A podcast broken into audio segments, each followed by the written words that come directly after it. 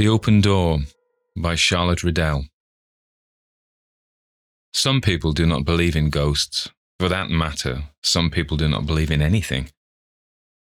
There are persons who even affect incredulity concerning that open door at Ladlow Hall. They say it did not stand wide open, that they could have shut it, that the whole affair was a delusion, that they are sure it must have been a conspiracy, that they are doubtful whether there is such a place as Ladlow on the face of the earth, that the first time they're in Meadowshire they will look it up. That is the manner in which this story, hitherto unpublished, has been greeted by my acquaintances. How it will be received by strangers is quite another matter. I'm going to tell what happened to me exactly as it happened, and readers can credit or scoff at the tale as it pleases them. It is not necessary for me to find faith and comprehension in addition to a ghost story for the world at large. If such were the case, I should lay down my pen. Perhaps, before going further, I ought to premise there was a time when I did not believe in ghosts either. If you had asked me one summer's morning years ago when you met me on London Bridge if I held such appearances to be probable or possible, you would have received an emphatic no for answer. But at this rate, the story of the open door will never be told, so we will, with your permission, plunge into it immediately. Sandy, what do you want? Should you like to earn a sovereign? Of course I should. A somewhat curt dialogue, but we were given to curtness in the office of Messrs. Frimpton, Frampton and Fryer, auctioneers and estate agents, St. Benet's Hill, City. My name is not Sandy or anything like it, but the other clerks so styled me because of the real or fancied likeness to some character, an ill looking Scotchman they had seen at the theatre. From this it may be inferred I was not handsome, far from it, the only ugly specimen in my family. I knew I was very plain, and it chanced to be no secret to me either that I felt grievously discontented with my lot. I did not like my occupation of clerk in an auctioneer's office, and I did not like my employers. We are all of us inconsistent, I suppose, for it was a shock to me to find they entertained a most cordial antipathy to me. Because, went on Parton, a fellow my senior by many years, a fellow who delighted in chaffing me. I can tell you how to lay hands on one. How? I asked, sulkily enough, for I felt he was having what he called his fun. You know that place we let to Carrison, the tea dealer? Carrison was a merchant in the China trade, possessed of fleets of vessels and towns of warehouses. But I did not correct Parton's expression, I simply nodded. He took it on as a long lease and he can't live in it. And our governor said this morning he wouldn't mind giving anybody who could find out what the deuce is the matter a couple of sovereigns and his travelling expenses. Where is the place? I asked without turning my head. For the convenience of listening, I put my elbows on the desk and propped up my face with both hands. Away down in Meadowshire, in the heart of the grazing country. And what is the matter? I further inquired. A door, it won't keep shut. What? A door that will keep open, if you prefer that way of putting it, said Parton. You are jesting. If I am, Carrison is not, or Fryer either. Carrison came here in a nice passion, and Fryer was in and Fryer was in a fine rage, I could see he was, though he kept his temper outwardly. They've had an active correspondence, it appears, and Carrison went away to talk to his lawyer. We won't make much by that move, I fancy. But tell me, I entreated, why the door won't keep shut. They say the place is haunted. What nonsense, I exclaimed. Then you are just the person to take the ghost in hand. I thought so while old Fryer was speaking. If the door won't shut, I remarked, pursuing my own train of thought, why can't they let it stay open? I have not the slightest idea. I only know there are two sovereigns to be made, and that I give you a present of the information. And having thus spoken, Parton took down his hat and went out, either upon his own business or that of his employers. There was one thing I can truly say about our office we were never serious in it. I fancy that is the case in most offices nowadays. At all events, it was the case in ours. We were always chaffing each other, playing practical jokes, telling stupid stories, scamping our work, looking at the clock, counting the weeks to next St. Lubbock's Day, counting the hours to Saturday. For all that, we were all very earnest in our desire to have our salaries raised, and unanimous in the opinion no fellows ever before received such wretched pay. I had twenty pounds a year, which I was aware did not half. My mother and sisters left me in no doubt on the point, and when new clothes were wanted, I always hated to mention the fact to my poor worried father. We had been better off once, I believe, though I never remembered the time. My father owned a small property in the country, but owing to the failure of some bank, I never could understand what bank, it had to be mortgaged.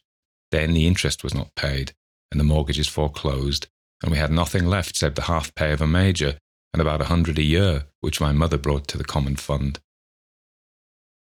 We might have managed on our income, I think, if we had not been so painfully genteel, but we were always trying to do something quite beyond our means, and consequently debts accumulated and creditors ruled us with rods of iron.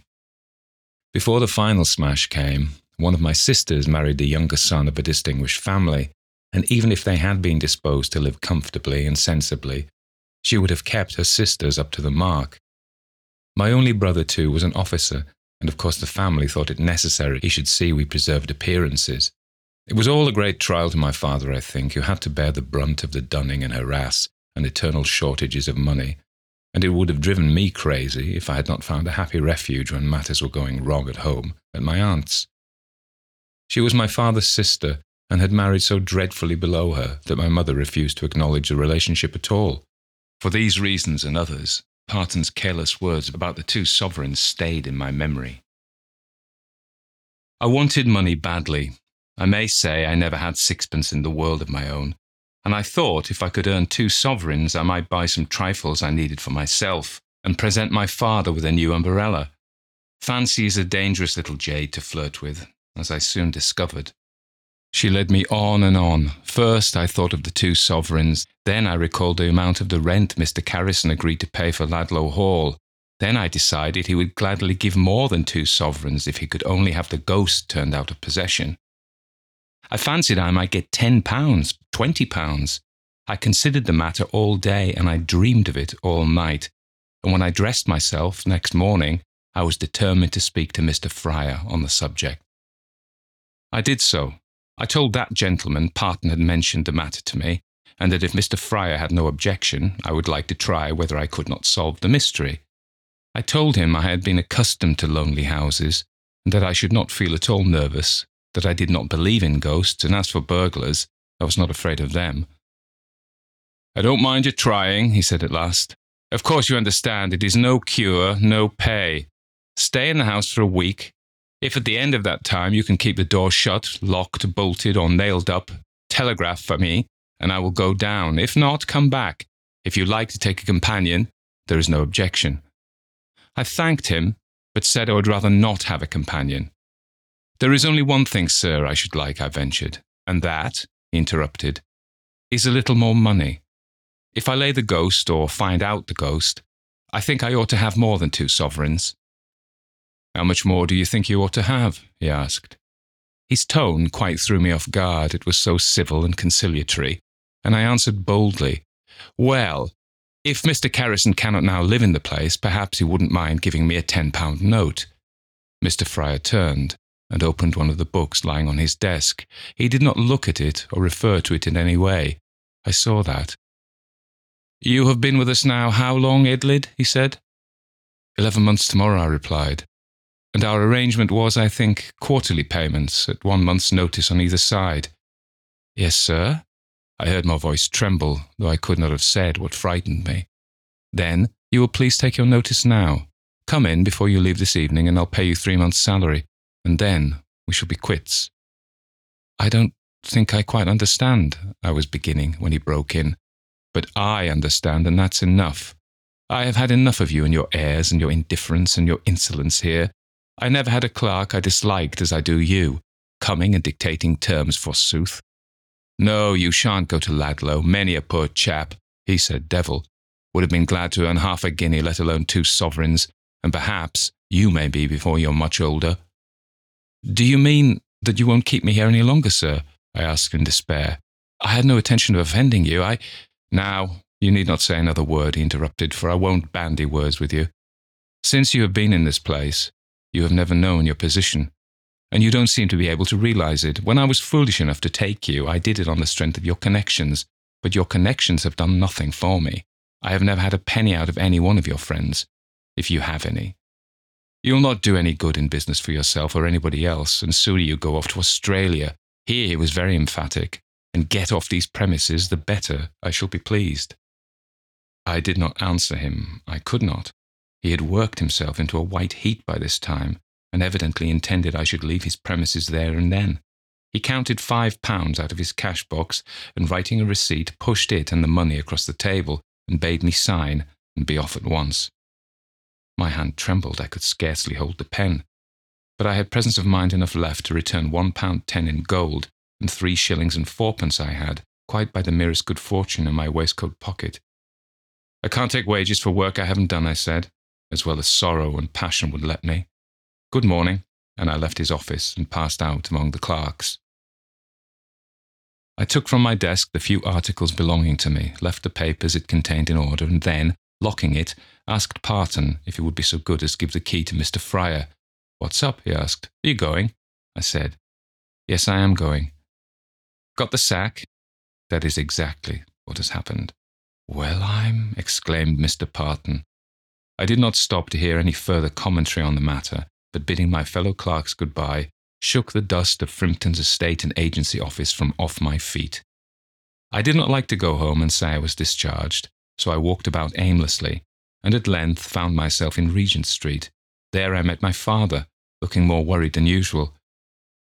Do you think, Phil, he said, my name's Theophilus, you could get two or three pounds from your employers?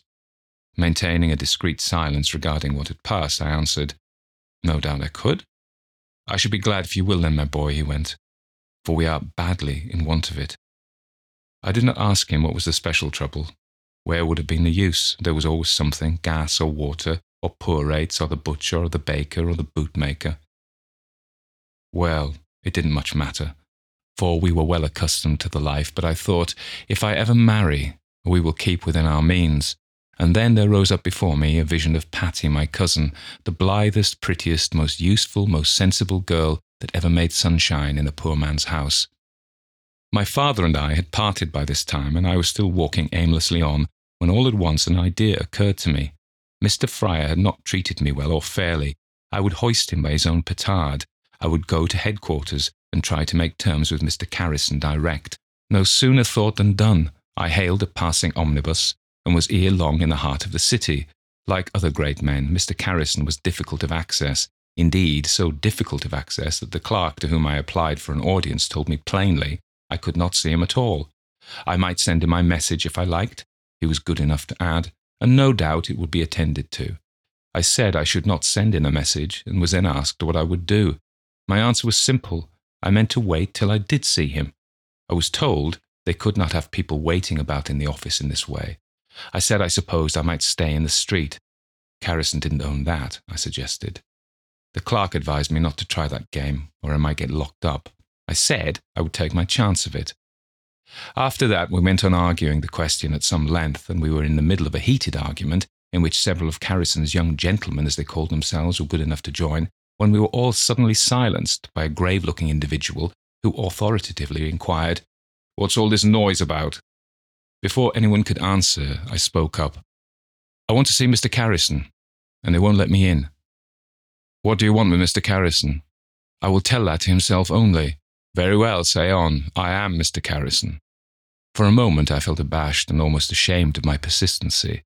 Next instant, however, what Mr. Fryer would have called my native audacity came to the rescue, and I said, drawing a step or two nearer to him and taking off my hat, I wanted to speak to you about Ladlow Hall, if you please, sir. In an instant, the fashion of his face changed. A look of irritation succeeded to that of immobility. An angry contraction of the eyebrows disfigured the expression of his countenance. Ladlow Hall, he repeated. And what have you got to say about Ladlow Hall? That is what I wanted to tell you, sir, I answered, and a dead hush seemed to fall on the office as I spoke. The silence seemed to attract his attention, for he looked sternly at the clerks, who were not using a pen or moving a finger. Come this way, then, he said abruptly, and next minute I was in his private office. Now, what is it? he asked, flinging himself into a chair and addressing me, who stood hat in hand beside the great table in the middle of the room. I began. I will say he was a patient listener at the very beginning and told my story straight through. I concealed nothing, I enlarged on nothing. A discharged clerk, I stood before him, and in the capacity of a discharged clerk, I said what I had to say. He heard me to the end, and then he sat silent, thinking. At last he spoke. You have heard a great deal of conversation about Ladlow, I suppose, he remarked. No, sir, I have heard nothing except what I've told you. And why do you desire to strive to solve such a mystery? If there is any money to be made, I should like to make it, sir. How old are you? Two and twenty last January. And how much salary had you at Frimpton's? Twenty pounds a year. Hmm, more than you're worth, I should say. Mr. Fryer seemed to imagine so, sir, at any rate, I agreed, sorrowfully. But what do you think? he asked, smiling in spite of himself. I think I did quite as much work as the other clerks, I answered. That is not saying much, perhaps, he observed. I was of his opinion, but I held my peace. You will never make much of a clerk, I'm afraid, Mr. Carrison proceeded, fitting his disparaging remarks upon me as he might on a lay figure. You don't like desk work? Not much, sir. I should judge the best thing you could do would be to emigrate, he went on, eyeing me critically. Mr. Fryer said I had better go to Australia, or I stopped, remembering the alternative that gentleman had presented. Or where? asked Mr. Carrison. Sir, I explained softly and apologetically. He laughed. He lay back in his chair and laughed, and I laughed myself, though ruefully. After all, twenty pounds was twenty pounds, though I had not thought much of the salary till I lost it. We went on talking for a long time after that. He asked me all about my father and my early life and how we lived and where we lived and the people we knew, and in fact put more questions than I can well remember. It seems like a crazy thing to do, he said at last, and yet I feel disposed to trust you. The house is standing perfectly empty. I can't live in it, and I can't get rid of it. All my own furniture I've removed, and there's nothing in the place except a few old fashioned articles belonging to Lord Ladlow. The place is a loss to me. It is of no use trying to let it, and thus, in fact, matters are at a deadlock. You won't be able to find out anything I know, because others have tried to solve this mystery ere now. Still, if you'd like to try, you may. I'll make this bargain with you. If you like to go down, I will pay your reasonable expenses for a fortnight. And if you do any good for me, I'll give you a £10 note for yourself. Of course, I must be satisfied that what you have told me is true and that you are what you represent. Do you know anybody in the city who would speak for you? I could think of no one but my uncle. I hinted to Mr. Carrison he was not grand or rich enough, perhaps, but I knew no one else to whom I could refer him. What, he said, Robert Dorland of Cullum Street? He does business with us. If he will go bail for your good behaviour, I shan't want any further guarantee. Come along. And to my intense amazement, he rose, put on his hat, walked me across the outer office and along the pavements till we came to Cullum Street. Do you know this youth, Mr. Dorland? he said, standing in front of my uncle's desk and laying a hand on my shoulder. Of course I do, Mr. Carrison, answered my uncle, a little apprehensively, for, as he told me afterwards, he could not imagine what mischief I had been up to. He is my nephew. And what is your opinion of him? Do you think he's a young fellow I could safely trust? My uncle smiled and answered, That depends on what you wish to trust him with. A long column of addition, for instance. It would be safer to give that task to somebody else. Oh, uncle, I remonstrated, for I had really striven to conquer my natural antipathy to figures, worked hard, and every bit of it against the collar. My uncle got off his stool and said, standing with his back to the empty fire grate, Tell me what you wish the boy to do, Mr. Carrison and I will tell you whether he'll suit your purpose or not. I know him, I believe, better than he knows himself. In an easy, affable way for so rich a man, Mr. Carrison took possession of the vacant stool, and nursing his right leg over his left knee, answered, He wants to go and shut the open door at Ladlow Hall for me. Do you think he can do that? My uncle looked steadily back at the speaker and said, I thought, Mr. Carrison, it was quite settled. No one could shut it. Mr. Carrison shifted a little uneasily on his seat and replied, I did not set your nephew the task he fancies he would like to undertake. I did not set your nephew the task he fancies he would like to undertake. I have nothing to do with it, Phil, advised my uncle shortly. You don't believe in ghosts, do you, Mr. Dorland? asked Mr. Carrison with a slight sneer. Don't you, Mr. Carrison? retorted my uncle. There was a pause, an uncomfortable pause, during the course of which I felt the ten pounds, which in imagination I had really spent trembling in the scale. I was not afraid. For ten pounds or half the money, I would have faced all the inhabitants of Spiritland. I longed to tell them so, but something in the way these two men looked at each other stayed my tongue. If you ask me the question here in the heart of the city, Mr. Dorland, said Mr. Carrison at length, slowly and carefully, I answer no. But if you were to put me on a dark night at Ladlow, I should beg time to consider. I do not believe in supernatural phenomena myself, and yet the door at Ladlow is as much beyond my comprehension as the ebbing and flowing of the sea. And you can't live at Ladlow, remarked my uncle. I can't live at Ladlow, and what is more, I can't get anyone else to live at Ladlow and you want to get rid of your lease.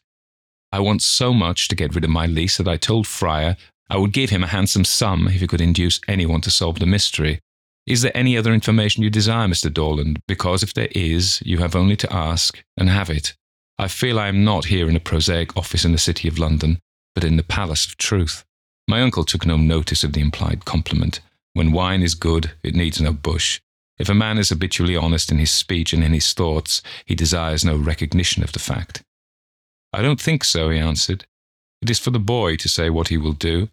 If he be advised by me, he will stick to his ordinary work in his employer's office and leave ghost hunting and spirit laying alone. Mr. Carrison shot a rapid glance in my direction, a glance which, implying a secret understanding, might have influenced my uncle could I have stooped to deceive my uncle. I can't stick to my work there any longer, I said. I got my marching orders today. What have you been doing, Phil? asked my uncle. I wanted ten pounds to go and lay the ghost, I answered so dejectedly that both Mr. Carrison and my uncle broke out laughing. Ten pounds, cried my uncle, almost between laughing and crying.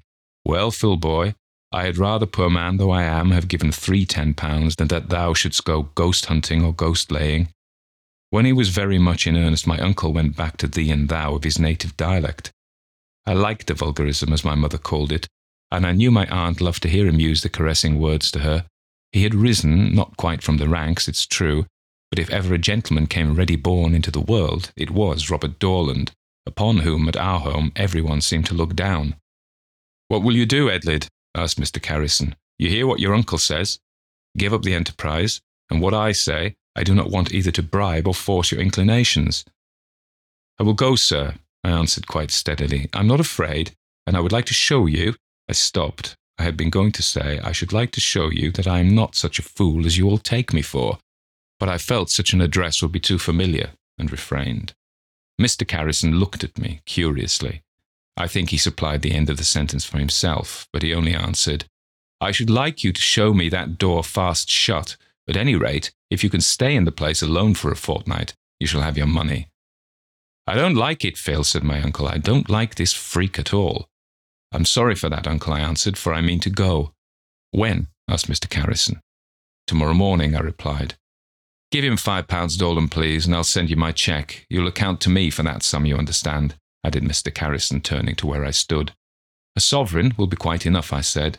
You'll take five pounds and account to me for it repeated Mr. Carrison firmly. Also, you will write to me every day to my private address, and if at any moment you feel the thing too much for you, throw it up. Good afternoon. And without more formal leave taking, he departed. It's of no use talking to you, Phil, I suppose, said my uncle. I don't think it is, I replied. You won't say anything to them at home, will you? I'm not very likely to meet any of them, am I? he answered without a shade of bitterness, merely stating a fact. I suppose I shall not see you again before I start, I said, so I will bid you goodbye now. Goodbye, my lad. I wish I could see you a bit wiser and steadier. I didn't answer him. My heart was very full, and my eyes too. I had tried, but office work was not in me, and I felt it was just as vain to ask me to sit on a stool and pore over writing and figures as to think a person born destitute of musical ability could compose an opera. Of course, I went straight to Patty though we were not then married, though sometimes it seemed to me as if we never should be married. She was my better half then, as she is my better half now. She didn't throw cold water on the project. She didn't discourage me. What she said, with her dear face aglow with excitement, was, I only wish, Phil, I was going with you. Heaven knows, so did I. Next morning, I was up before the milkman. I told my people overnight I should be going out of town on business. Patty and I settled the whole plan in detail. I was to breakfast and dress there, for I meant to go down to Ladlow in my volunteer garments. That was a subject upon which my poor father and I could never agree. He called volunteering child's play, and other things equally hard to bear, whilst my brother, a very carpet warrior to my mind, was never weary of ridiculing the force and chaffing me for imagining I was a soldier. Patty and I had talked matters over and settled, as I have said, that I should dress at her father's. A young fellow I knew had won a revolver at a raffle and willingly lent it to me. With that and my rifle, I felt I could conquer an army. It was a lovely afternoon when I found myself walking through leafy lanes in the heart of Meadowshire. With every vein of my heart, I loved the country, and the country was looking its best just then. Grass ripe for the mower, grain forming in the ear, rippling streams, dreamy rivers, old orchards, quaint cottages. Oh, that I had never to go back to London, I thought, for I am one of the few people left on earth who love the country and hate cities. I walked on. I walked a long way, and being uncertain as to my road, asked a gentleman who was slowly riding a powerful roan horse under arching trees, a gentleman accompanied by a young lady mounted on a stiff white pony, my way to Ladlow Hall. That is Ladlow Hall, he answered, pointing with his whip over the fence to my left hand. I thanked him and was going on when he said, No one's living there now. I'm aware of that, I answered. He didn't say anything more, only courteously bade me good day and rode off. The young lady inclined her head in acknowledgment of my uplifted cap and smiled kindly. Altogether, I felt pleased. Little things always did please me. It was a good beginning, halfway to a good ending. When I got to the lodge, I showed Mr. Carrison's letter to the woman and received the key. You're not going to stop up at the hall alone, are you, sir? she asked. Yes, I am, I answered uncompromisingly, so uncompromisingly that she said no more. The avenue led straight to the house. It was uphill all the way, and bordered by rows of the most magnificent limes I ever beheld. A light iron fence divided the avenue from the park, and between the trunks of the trees I could see the deer browsing and the cattle grazing. Ever and anon there came likewise to my ear the sound of a sheep bell.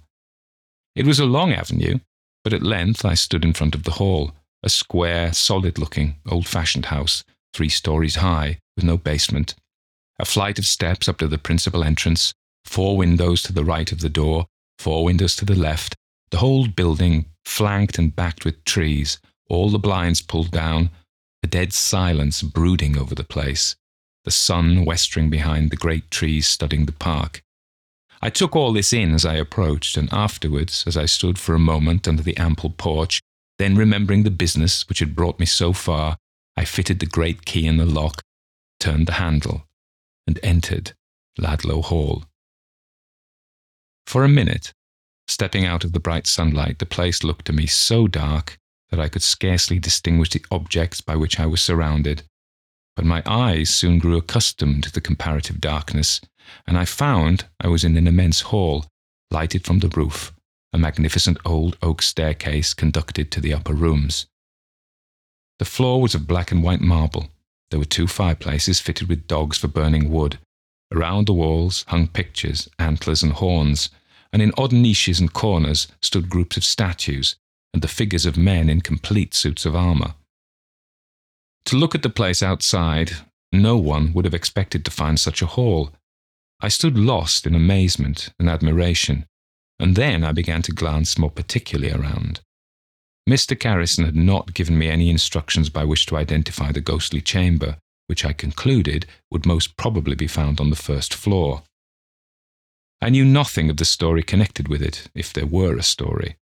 On that point, I had left London as badly provided with mental as with actual luggage, worse provided. Indeed, for a hamper, packed by Patty and a small bag were coming over from the station. But regarding the mystery, I was perfectly unencumbered. I had not the faintest idea in which apartment it resided. Well, I should discover that, no doubt, for myself, ere long.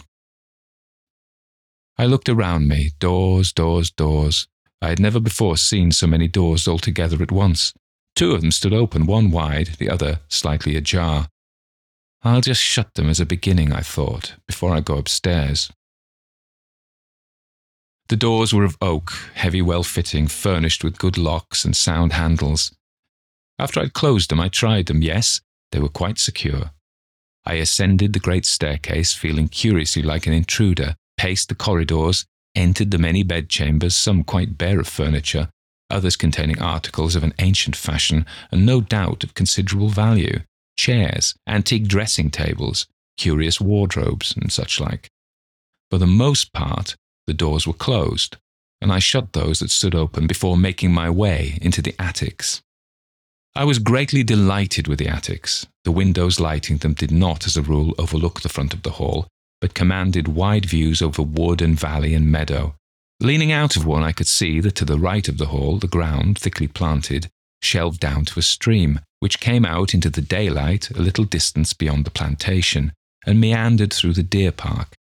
At the back of the hall, the windows looked out on nothing save a dense wood and a portion of the stable yard, whilst on the side nearest the point from whence I had come, there were the spreading gardens surrounded by thick yew hedges, and kitchen gardens protected by high walls, and further on, a farmyard where I could perceive cows and oxen, and further still, luxuriant meadows and fields glad with waving corn.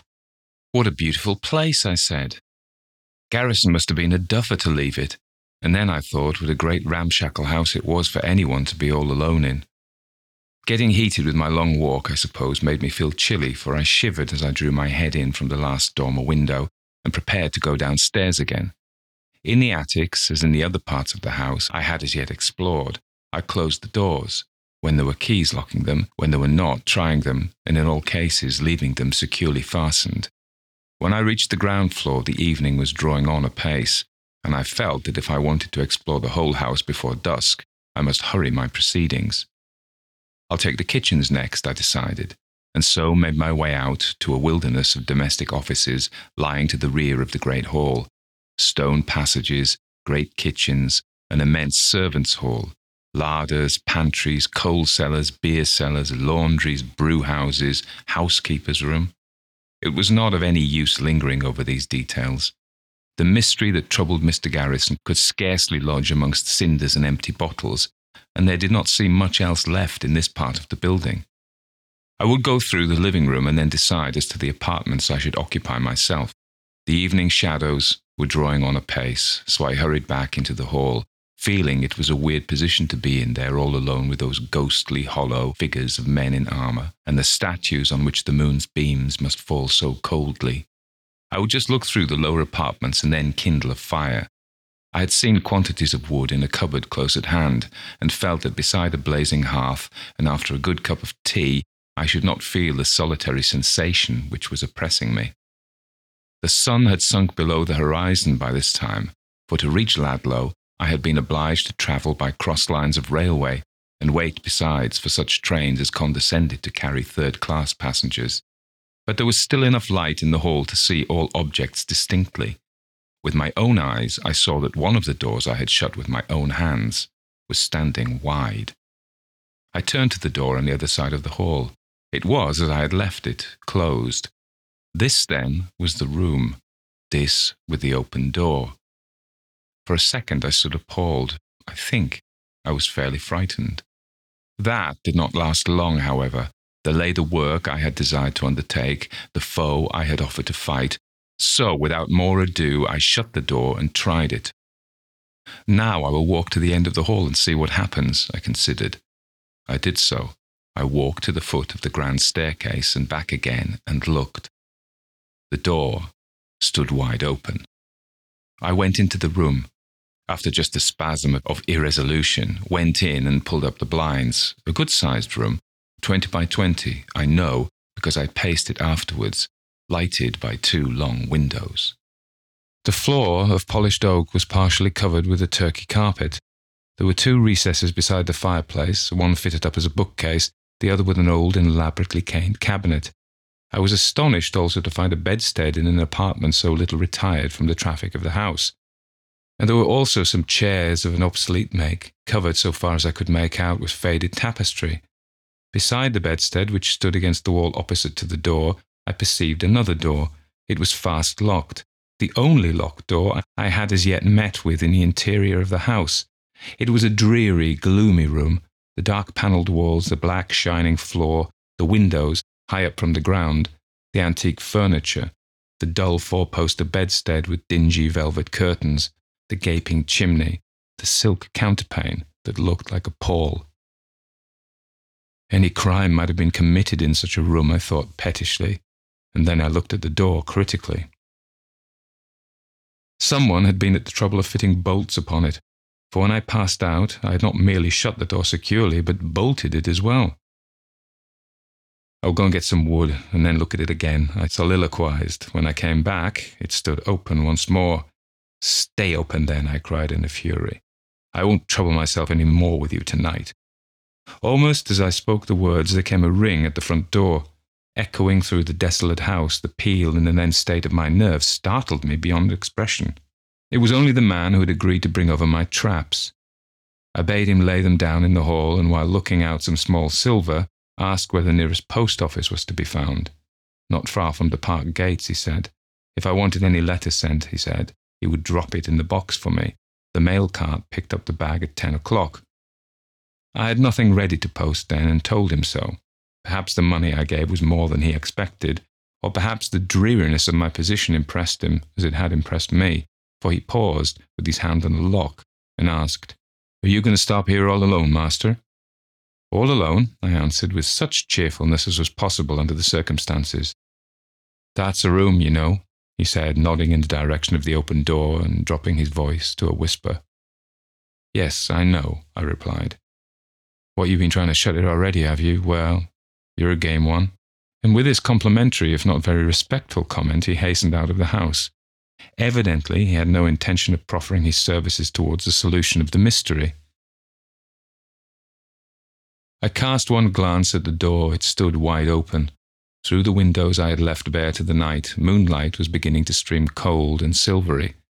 Before I did aught else, I felt I must write to Mr. Carrison and Patty, so straightforward I hurried to one of the great tables in the hall, and lighting a candle my thoughtful link girl had provided with many other things, sat down and dashed off the two epistles. Then, down the long avenue with its mysterious lights and shades, with the moonbeams glinting here and there, playing at hide and seek round the boles of the trees, and through the tracery of the quivering leaf and stem, I walked as fast as if I were doing a march against time. It was delicious, the scent of the summer odours, the smell of the earth. If it had not been for the door, I should have felt too happy. As it was, look here, Phil, I said all of a sudden, life's not child play, as Uncle truly remarks. The door is just the trouble you have now to face, and you must face it. But for that door, you would never have been here. I hope you're not going to turn coward the very first night. Courage, that is your enemy. Conquer it. I will try, my other self answered back. I can but try, I can but fail. The post office was at Ladlow Hollow, a little hamlet through which the stream I had remarked dawdling on its way across the park flowed swiftly, spanned by an ancient bridge. As I stood by the door of the little shop asking some questions of the postmistress, the same gentleman I had met in the afternoon mounted on his roan horse passed on foot he wished me good night as he went by, and nodded familiarly to my companion, who curtsied her acknowledgments. His lordship ages fast, she remarked, following the retreating figure with her eyes. His lordship, I repeated. Of whom are you speaking? Of Lord Ladlow, she said.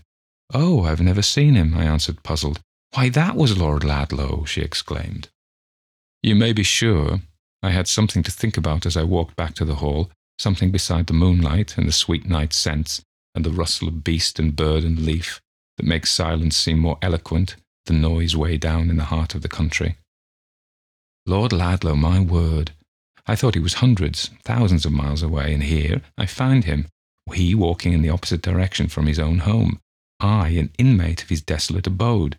I, what was that? I heard a noise in a shrubbery close at hand, and in an instant I was in the thick of the underwood, Something shot out and darted into cover of the further plantation. I followed, but I could never catch a glimpse of it. I didn't know the lie of the ground sufficiently to course with success, and I had at length to give up my hunt, heated, baffled, and annoyed. When I got into the house, the moon's beams were streaming down on the hall. I could see every statue, every square of marble, every piece of armour. For all the world, it seemed to me like something in a dream. But I was tired and sleepy, and decided I would not trouble about fire or food or the open door till the morning. I would go to sleep With this intention, I picked up some of my traps and carried them to a room on the first floor I had selected as small and habitable. I went down for the rest, and this time chanced to lay my hand on my rifle. It was wet. I touched the floor. It was wet likewise. I never felt anything like the thrill of delight which shot through me. I had to deal with flesh and blood, and I would deal with it, heaven helping me. The next morning broke clear and bright. I was up with the lark, had washed, dressed, breakfasted, explored the house before the postman came with my letters. One from Mr. Carrison, one from Patty, and one from my uncle. I gave the man half a crown. I was so delighted, and said I was afraid my being at the hall would cause him some additional trouble. No, sir, he answered, profuse in his expressions of gratitude. I pass here every morning on my way to a ladyship's. Who is a ladyship? I asked. The Dowager Lady Ladlow, he answered, the old lord's widow. And where's her place? I persisted. If you keep on through the shrubbery and across the waterfall, you come to a house about a quarter of a mile further up the stream. He departed after telling me there was only one post a day, and I hurried back to the room in which I had breakfasted, carrying my letters with me. I opened Mr. Carrison's first. The gist of it was spare no expense. If you run short of money, telegraph for it. I opened my uncle's next. He implored me to return. He had always thought me harebrained, but felt a deep interest in and affection for me, and thought he could get me a good berth if I would only try to settle down and promise to stick to my work. The last was from Patty. Oh, Patty, God bless you. Such women, I fancy, the men who fight best in battle, who stick last to a sinking ship, who are firm in life's struggle, who are brave to resist temptation, must have known and loved. I can't tell you more about the letter except that it gave me strength to go on to the end. I spent the forenoon considering that door. I looked at it from within and from without. I eyed it critically. I tried whether there was any reason why it should fly open, and found that as long as I remained on the threshold, it remained closed. If I walked even so far away as the opposite side of the hall, it swung wide. Do what I could, it burst from latch and bolt. I could not lock it because there was no key. Well before two o'clock, I confess I was baffled. At two there came a visitor, none other than Lord Ladlow himself. Sorely I wanted to take his horse round to the stables, but he would not hear of it. Walk beside me across the park, if you'll be so kind, he said. I want to speak to you. We went together across the park, and before we parted, I felt I could have gone through fire and water for this simple spoken nobleman. You must not stay here ignorant of the rumours which are afloat, he said. Of course, when I let the place to Mr. Carrison, I knew nothing of the open door. Did you not, sir, my lord, I mean? I stammered. He smiled. Do not trouble yourself about my title, which indeed carries a very empty state with it, but talk to me as you might a friend. I had no idea there was any ghost story connected with the hall, or I should have kept the place empty. I did not know exactly what to answer, so I remained silent. How did you chance to be sent here? he asked, after a pause. I told him, when the first shock was over, a lord did not seem very different from anybody else. If an emperor had taken a morning canter across the park, I might, supposing him equally affable, have spoken as familiarly to him as to Lord Ladlow. My mother always said I entirely lacked the bump of veneration. Beginning at the beginning, I repeated the whole story, from Parton's remark about the sovereign to Mr. Carrison's conversation with my uncle. When I had left London behind in the narrative, however, and arrived at the hall, I became somewhat more reticent. After all, it was his hall. People could not live in, his door that would not keep shut, and it seemed to me these mere facts he might dislike being forced upon his attention. But he would have it, what had I seen? What did I think of the matter? Very honestly, I told him I didn't know what to say. The door certainly wouldn't remain shut. There seemed to me no human agency to account for its persistent opening. But then, on the other hand, ghosts generally did not tamper with firearms, and my rifle, though not loaded, had been tampered with. I was sure of that. My companion listened attentively. You're not frightened, are you? he inquired at length. Not now, I answered. The door did give me a start last evening, but I'm not afraid of that since I find someone is afraid of a bullet. He did not answer for a minute, then said, The theory people have set about the open door is this. As in that room my uncle was murdered, they say the door will never remain shut till the murderer is discovered. Murdered? I did not like the word at all. It made me feel chill and uncomfortable. Yes, he was murdered sitting in his chair, and the assassin has never been discovered. At first, Persons inclined to the belief that I killed him, indeed, many of them are of that opinion still. But you did not, sir. There is not a word of truth in that story, is there? He laid his hand on my shoulder as he said, No, my lad, not a word. I loved the old man tenderly, even when he disinherited me for the sake of his young wife. I was sorry, but not angry. And when he sent for me and assured me that he had resolved to repair that wrong, I tried to induce him to leave the lady a handsome sum in addition to her jointure. If you do not, people may think she has not been the source of the happiness you expected, I added.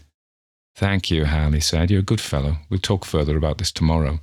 And he bade me good night. Before morning broke, it was the summer two years ago, the household was aroused by a fearful scream. It was his death cry. He had been stabbed from behind in the neck. He was seated in his chair writing, writing a letter to me, but for that I might have found it harder to clear myself than was the case. For his solicitors came forward and said he had signed a will, leaving all his personalty to me. He was very rich, unconditionally, only three days previously. That, of course, supplied the motive, as my lady's lawyer put it. She was very vindictive, spared no expense in trying to prove my guilt, and said openly she would never rest till she saw justice done if it cost her the whole of her fortune. The letter lying before the dead man, over which his blood had spurted, she declared must have been placed on this table by me, but the coroner saw that there was an animus in this, for the few opening lines stated my uncle's desire to confide in me his reasons for changing his will. Reasons, he said, that involved his honour, as they had destroyed his peace. In the statement you'll find sealed up with my will in, at that point, he was dealt his death blow. The papers were never found, and the will was never proved. My lady put in the former will, leaving her everything. Ill as I could afford to go to law, I was obliged to dispute the matter, and the lawyers are at it still, and very likely will continue at it for years. When I lost my good name, I lost my good health, and had to go abroad. And while I was away, Mr. Carrison took the hall. Till I returned, I never heard a word about the open door. My solicitor said Mr. Carrison was behaving badly, but I think now I must see them or him and consider what can be done in this affair. As for yourself, it is of vital importance to me that this mystery should be cleared up. And if you are really not timid, stay on. I'm too poor to make rash promises, but you won't find me ungrateful. Oh, my lord, I cried. The address slipped quite easily and naturally off my tongue. I don't want any more money or anything. If I can only show Patty's father I'm good for something. Who is Patty? he asked. He read the answer in my face, for he said no more. Should you like to have a good dog for company? he inquired after a pause. I hesitated, then I said, No, thank you. I'd rather watch and hunt for myself. And as I spoke, the remembrance of that something in the shrubbery recurred to me, and I told him I thought there'd been someone about the place the previous evening. Poachers, he suggested, but I shook my head. A girl or a woman, I imagine. However, I think a dog might hamper me. He went away, and I returned to the house. I never left it all day. I did not go into the garden or the stable yard or the shrubbery or anywhere. I devoted myself solely and exclusively to that door. If I shut it once, I shut it a hundred times, and always with the same result. Do what I could, it swung wide. Never, however, when I was looking at it. So long as I could endure to remain, it stayed shut. The instant I turned my back, it stood open. About four o'clock, I had another visitor, no other than Lord Ladlow's daughter, the Honourable Beatrice, riding her funny little white pony. She was a beautiful girl of fifteen or thereabouts, and she had the sweetest smile you ever saw. Papa sent me with this, she said. He would not trust any other messenger, and she put a piece of paper in my hand. Keep your food under lock and key, buy what you require yourself, get your water from the pump in the stable yard. I'm going from home, but if you want anything, go or send to my daughter. Any answer? she asked, patting her pony's neck. Tell his lordship, if you please, I will keep my powder dry, I replied. You have made papa look so happy, she said, still patting that fortunate pony. If it is in my power, I will make him look happier still, miss. And I hesitated, not knowing how to address her. Call me Beatrice, she said with enchanting grace, then added slyly, Papa promises me I shall be introduced to Patty ere long. Before I could recover from my astonishment, she had tightened the bit and was turning across the park. One moment, please, I cried. You can do something for me. What is it? And she came back, trotting over the great sweep in the front of the house. Lend me your pony for a minute. She was off before I could even offer to help her alight, off and gathering up a habit dexterously with one hand, led the docile old sheep forward with the other. I took the bridle. When I was with horses, I felt amongst my own kind, stroked the pony, pulled his ears, and let him thrust his nose into my hand. Miss Beatrice is a countess now and a happy wife and mother, but I sometimes see her, and the other night she took me carefully into a conservatory and added, Do you remember Toddy, Mr. Edlyd? Remember him, I exclaimed. I can never forget him. He is dead, she told me, and there were tears in her beautiful eyes as she spoke the words. Mr. Edlyd, I loved Toddy. Well, I took Toddy up to the house, and under the third window to the right hand. He was a docile creature, and let me stand on the saddle while I looked into the only room in Ladlow Hall I had been unable to enter. It was perfectly bare of furniture. There was not a thing in it, not a chair or table, not a picture on the walls or ornament on the chimney piece. That is where my granduncle's valet slept, said Miss Beatrice. It was he who first ran in to help him the night he was murdered. Where is the valet? I asked. Dead, she answered. The shot killed him. He loved his master more than he loved himself. I had seen all I wished, so I jumped off the saddle, which I had carefully dusted with a branch plucked from a lilac tree, between jest and earnest, pressed the hem of Miss Beatrice's habit to my lips as I arranged its folds, saw her wave a hand as she went at hand gallop across the park, and then turned back once again into the lonely house, with a determination to solve the mystery attached to it or die in the attempt. Why, I cannot explain, but before I went to bed that night, I drove a gimlet I found in the stables hard into the floor and said to the door, Now I'm keeping you open.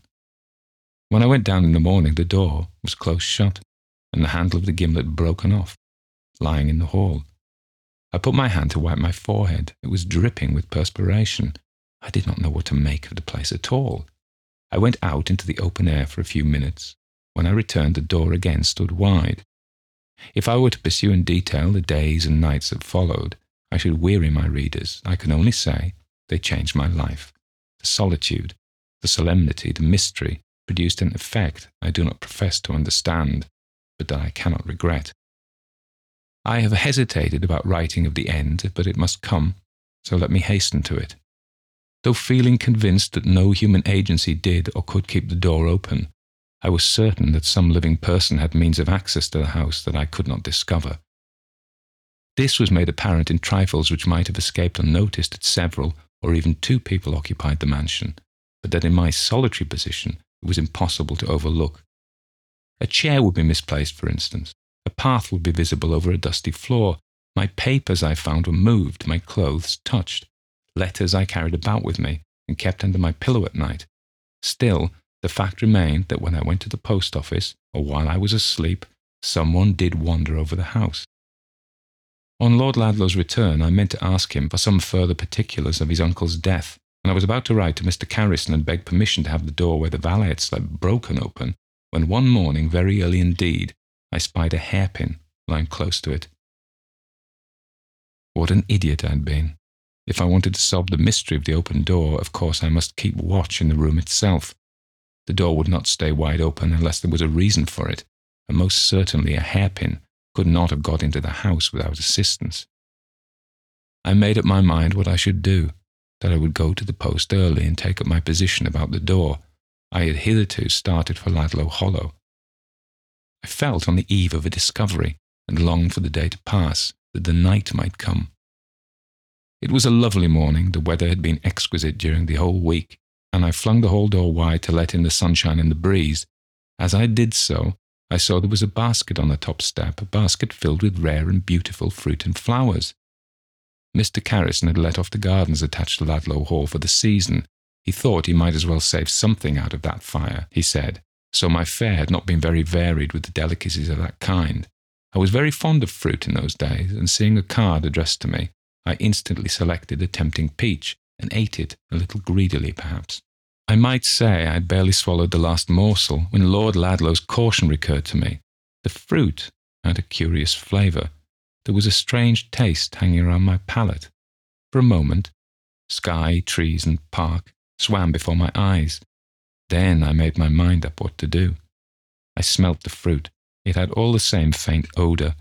Then I put some in my pocket, took the basket and locked it away, walked around to the farmyard, asked for the loan of a horse that was generally driven in a light cart, and less than half an hour was asking in Ladlow to be directed to a doctor.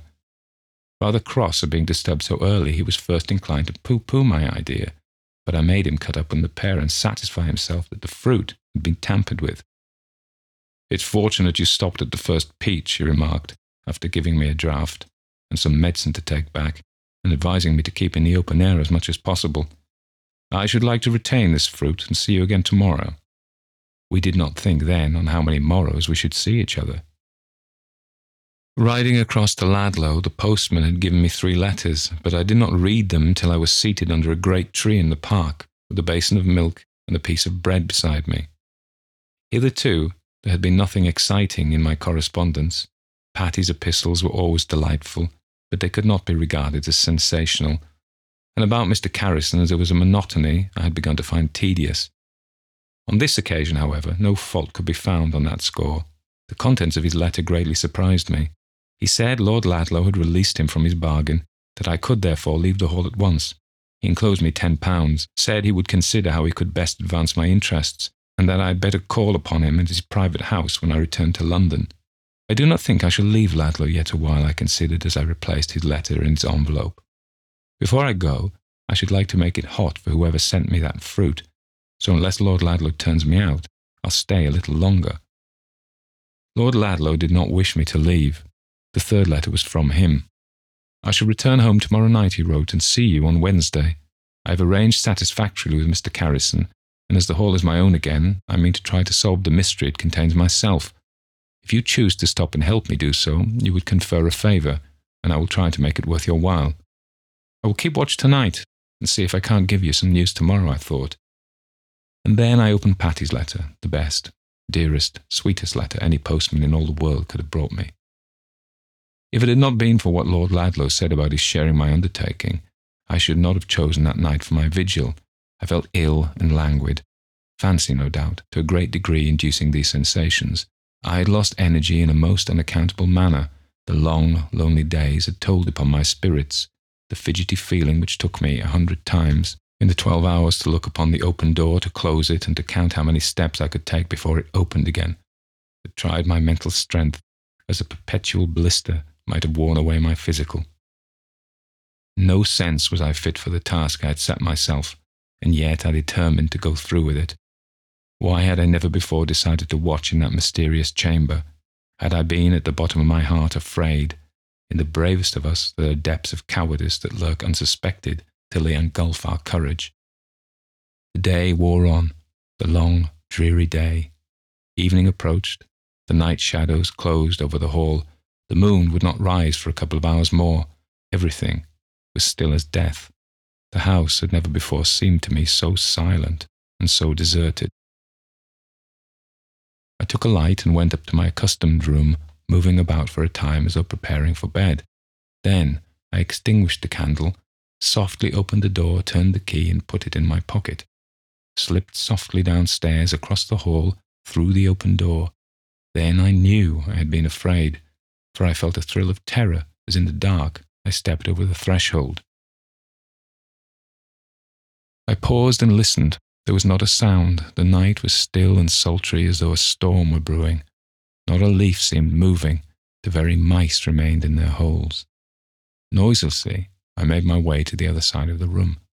There was an old, old fashioned easy chair between the bookshelves and the bed. I sat down on it, shrouded by the heavy curtain. The hours passed. Were ever hours so long?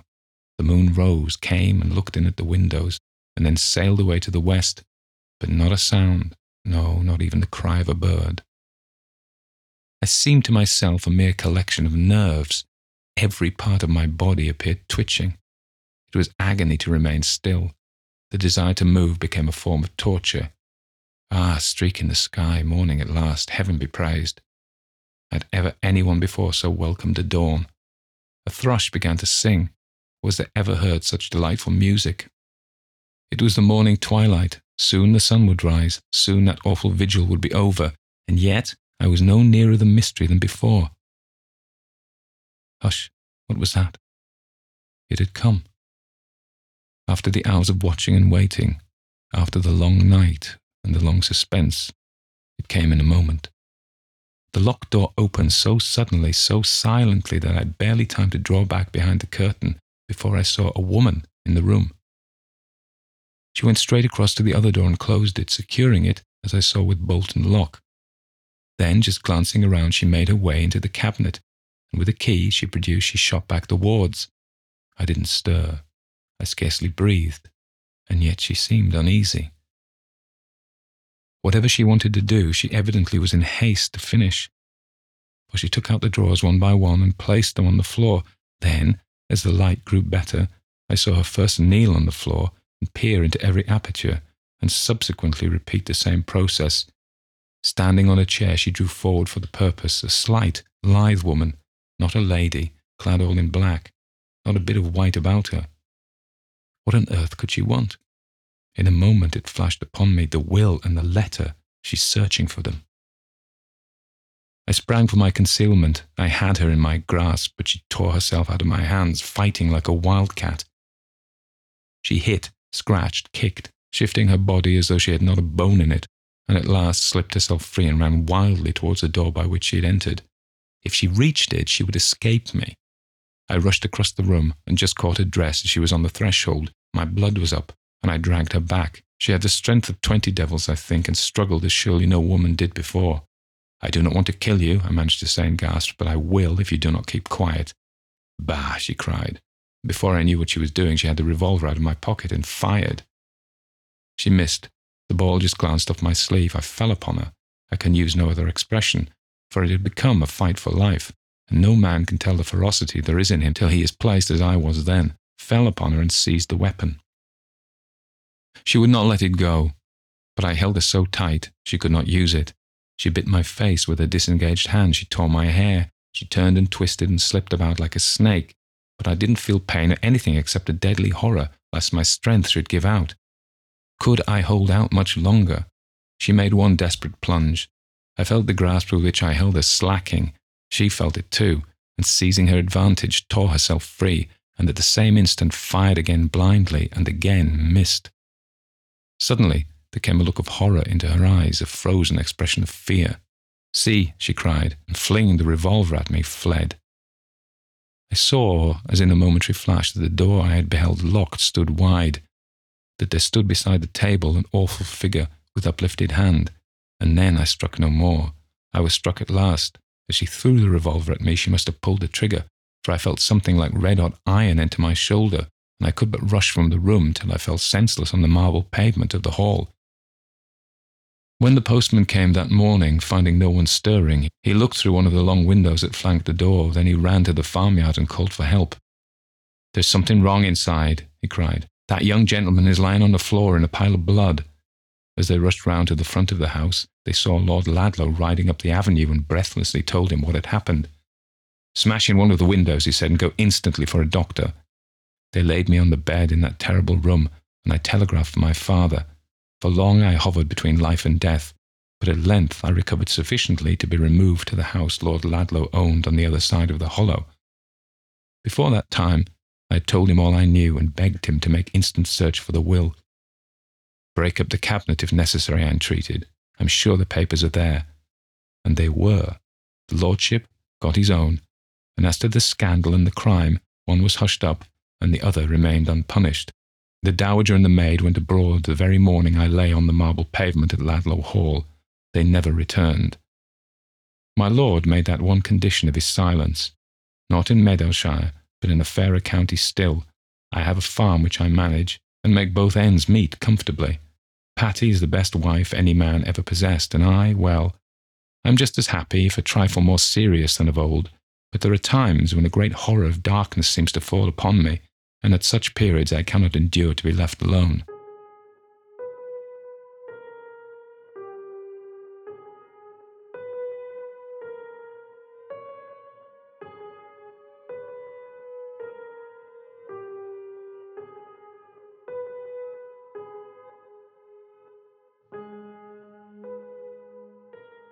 Charlotte Riddell was born in 1832 uh, in County Antrim, Northern Ireland, and died in 1906 in Kent.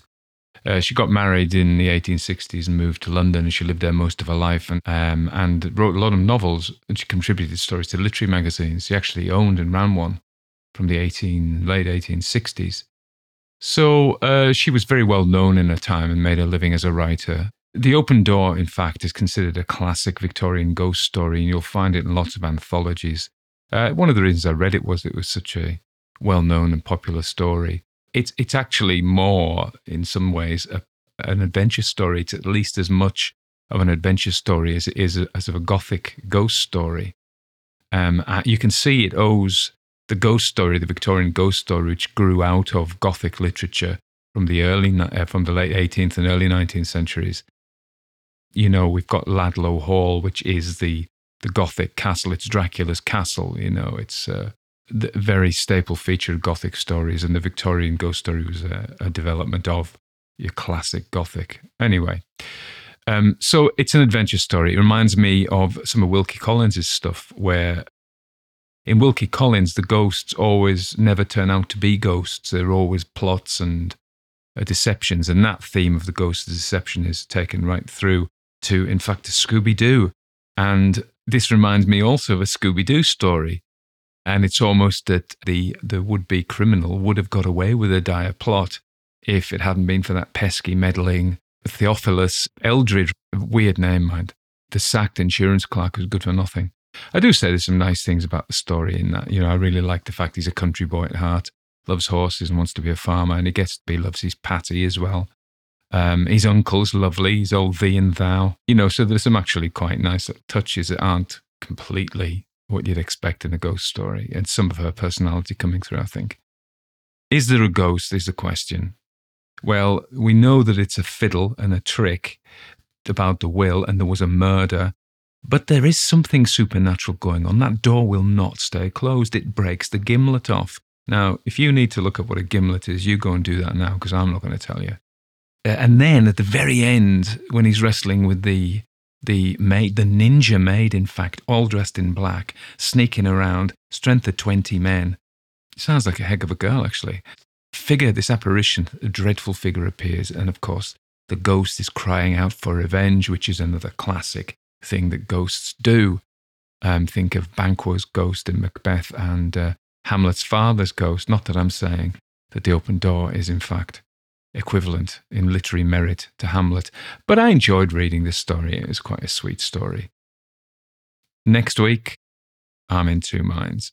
I'm thinking, I, I, always think of different stories as I'm going along.